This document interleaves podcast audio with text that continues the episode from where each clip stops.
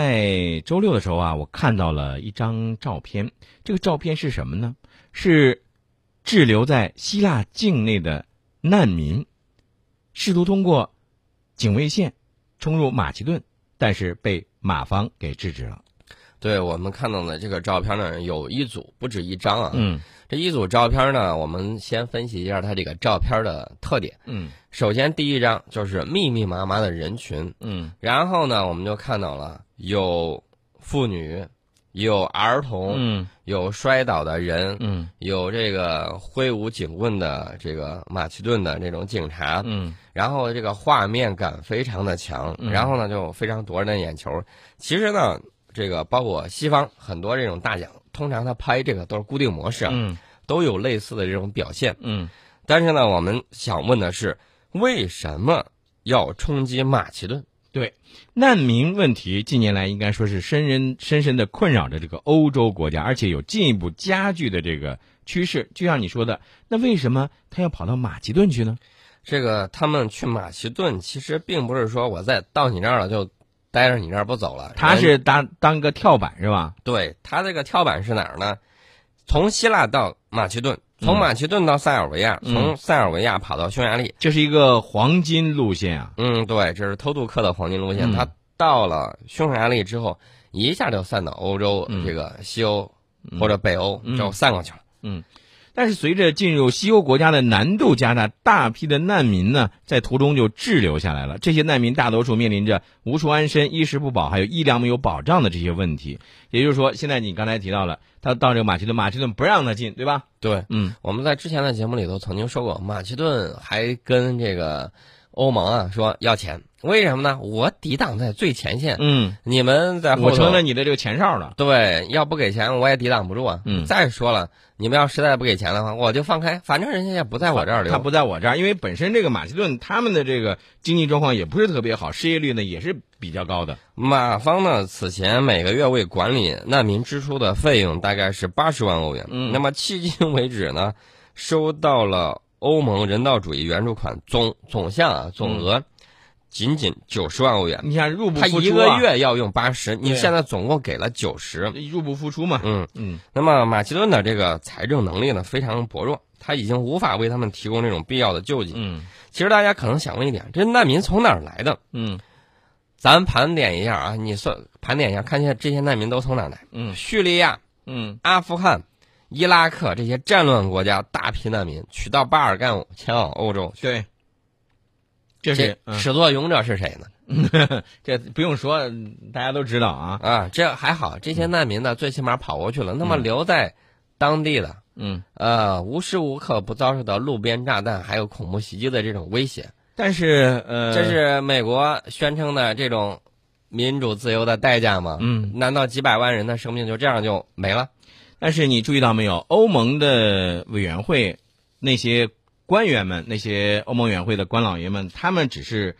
在表面上做的文章，说这一场由战争、灾难和贫困引发的难民潮已经达到了上世纪四十年代后的最大规模，世界正面临二战以来的最严重的难民危机。就像你刚才问的那这个问题，那么这些难民他们是从哪儿来的？为什么要来？嗯，除非这些所在地西亚、北非地区的这些动荡局势能够缓和，否则的话，这股难民潮很难自行消退。而且你想一想，如果说这现在才是几千、上万、嗯，嗯几万人，如果说大有批的难民大潮呢批的难民突然涌过去，你能向手无寸铁的这种难民开枪吗？对呀、你又阻挡不住他，到时候你看欧洲怎么办？我估计现在欧盟心里头直骂娘啊！哦，你知道为啥不知道？都是美国干的，到最后灾难全让我们来承担，你这这样太猪队友在了。某种情况下，这欧盟也是哑巴吃黄连，有口难言。呃，所以说呢，这个美国在偷着乐啊，不是跟不跟我一心吗？不是想脱离我控制吗？光难民问题都让你们喝一壶了。呃，既然刚才咱们说到这个难民啊，咱也不得不说说这个希腊的这个局势。希腊呢，现在因为这个局势啊，又重新回到了这个动荡的这个一个情况下，所以也造成了大量的难民。嗯、当时啊，这个齐普拉斯二十号晚上嘛，那不是正式向希腊总统递交了一个辞呈。对对对，他说：“这个辞呈啊，是为了让希腊人民对政府与国际债权人达成的第三轮救助协议作出裁决。但是这个辞呈，他辞职以后能解决问题吗？我觉得对于齐普拉斯来说，辞职是他一招险棋啊。哎呀，现在呢想重新弄大选，问题是这个大选对希腊也非常的不利。嗯如果提前举行大选的话，那么未来几个月将会使希腊改革的这种进程陷于停顿，嗯甚至会使希腊的这种经济衰退幅度进一步的扩大。嗯呃，前景呢充满变数，谁也不知道会怎么样。嗯呃，上天保佑他吧。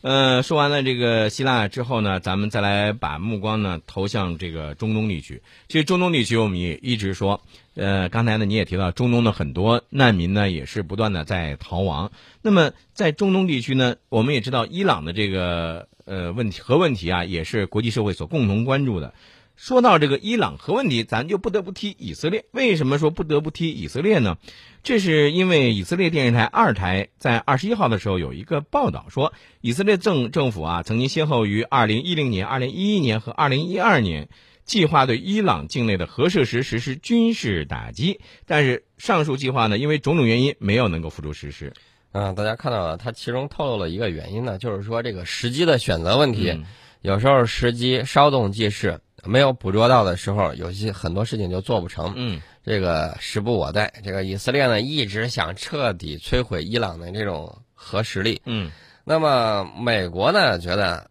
你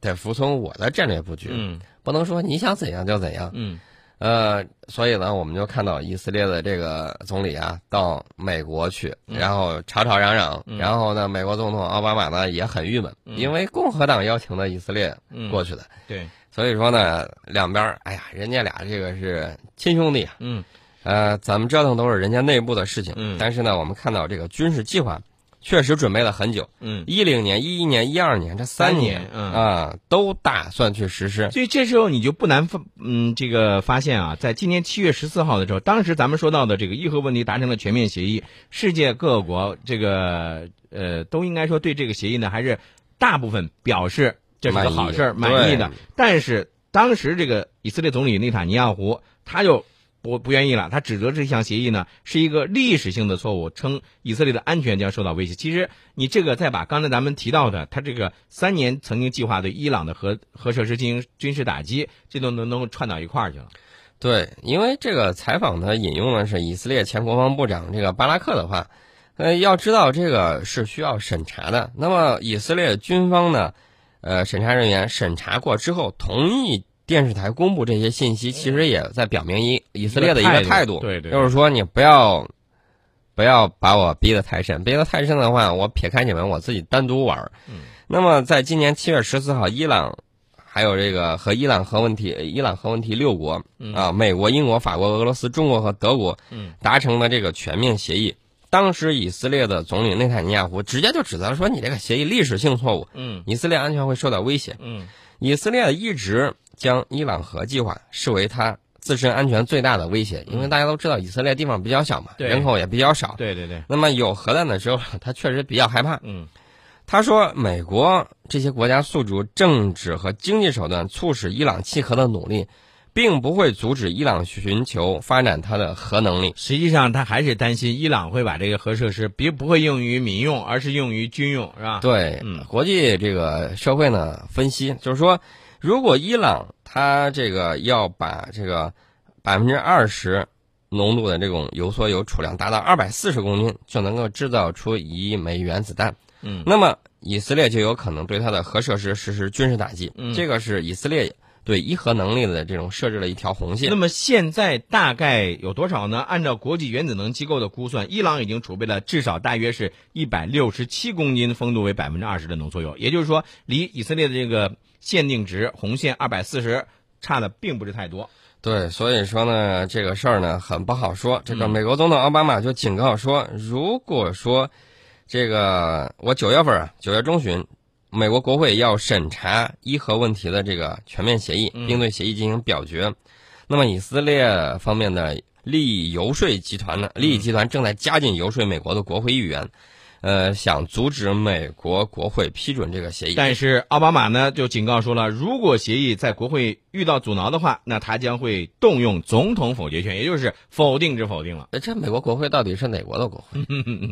呃，十点五十四分了，节目的最后呢，我们再来关注一下这个极端组织伊斯兰国的最新的一些这个动向啊。我们注意到，美国国家安全委员会二十一号的时候呢，有一条消息说，极端组织伊斯兰国二号人物法迪勒·哈雅利在十八号美军的一次空袭中被炸身亡了。其实呢，我想说的是，美国这么多年反恐，发现没有，越反越恐，越恐越反，嗯而且呢，经常是打出双重标准。对，明明我们认定的这种恐怖分子，他就是把他给放了，而且不告诉你他去哪儿了。嗯这种损人不利己的事儿，他干的太多了。嗯那么说一下这个中东的战况，沙特又一架阿帕奇直升机呃坠毁了，嗯、两名飞行员丧生。这个是二十一号的时候，他在执行与也门胡塞武装战斗任务时候坠毁。嗯，那我想知道，也门胡塞武装这次用的是不是我们出口到某些国家的这个武器流过去的？嗯啊、大家可以看到了，经常有人说：“哎呀，我们的武器没有实战的。”这回你看见实战经验了吧？嗯，呃，说完了这些战事之后啊，最后呢，我们再来关注一下这个印度和巴基斯坦的这个安全对话。印度二十三号的时候呢，对巴基斯坦宣布取消原定于二十三号到二十四号在印度举行的与印度举行的两国国家安全顾问会谈呢，表示遗憾。这个方面呢，我们接下来要掰扯掰扯啊。这个印度内政部长辛格就说了，说印度认为巴基斯坦方面呢，你应该对会谈的取消负有责任，对吧？嗯印度说啊，这次会谈呢只涉及恐怖主义问题，不涉及不应涉及克什米尔问题。呃，我觉得啊，这个印度说的话好像是把责任推给了我们的巴铁。我在这方面呢，我个人认为我还是支持巴铁的。为什么呢？巴基斯坦外交部二十二号有一个声明，呃，他宣布取消这个印巴两国国家安全委员会级别的会谈。嗯声明说，如果遵循印度外长提出的这个条件，两国的安全会谈将毫无意义。巴基斯坦无法接受在前提条件下进行会谈就。是说你不应该在这个会谈之前呢加上一些前提的一些条件。嗯呃，说明了一个问题：印度这次给这个会谈呢添了一些私货，然后呢嗯被我们巴铁发现了，就说那那那算了，我们这会先不开吧。嗯然后呢，这个印度倒打一耙说：“我没说要谈克什米尔啊，嗯没说这个事儿啊，咱们在啊，也责任是不是也在你啊？你看，各国的外长都是这个这个语言艺术的高手啊。嗯呃，说到这儿呢，我其实也想说一下，这个谈坐下来谈，嗯，总比这个动用武力也好嗯，没和嗯平这个东西呢，永远是我们追求的对，啊、世界这么乱，一定要和平，只有和平了才能够发展。你打那么乱了之后，你怎么发展呢？所以爱所有全世界爱好和平的人们呢，咱们一定要记住，所有的这些战争啊，它永远伤害的是谁呢？伤害的就是平民，对吧？对，它伤害的是人类自身。嗯嗯另外呢，其实也要放弃那种思想，就是说啊，我就是追求和平，我不要一丝一毫的武力，能战才能止战。嗯一个强大的国防能力，才能保证你在和平安定的环境下进行经济发展。没错。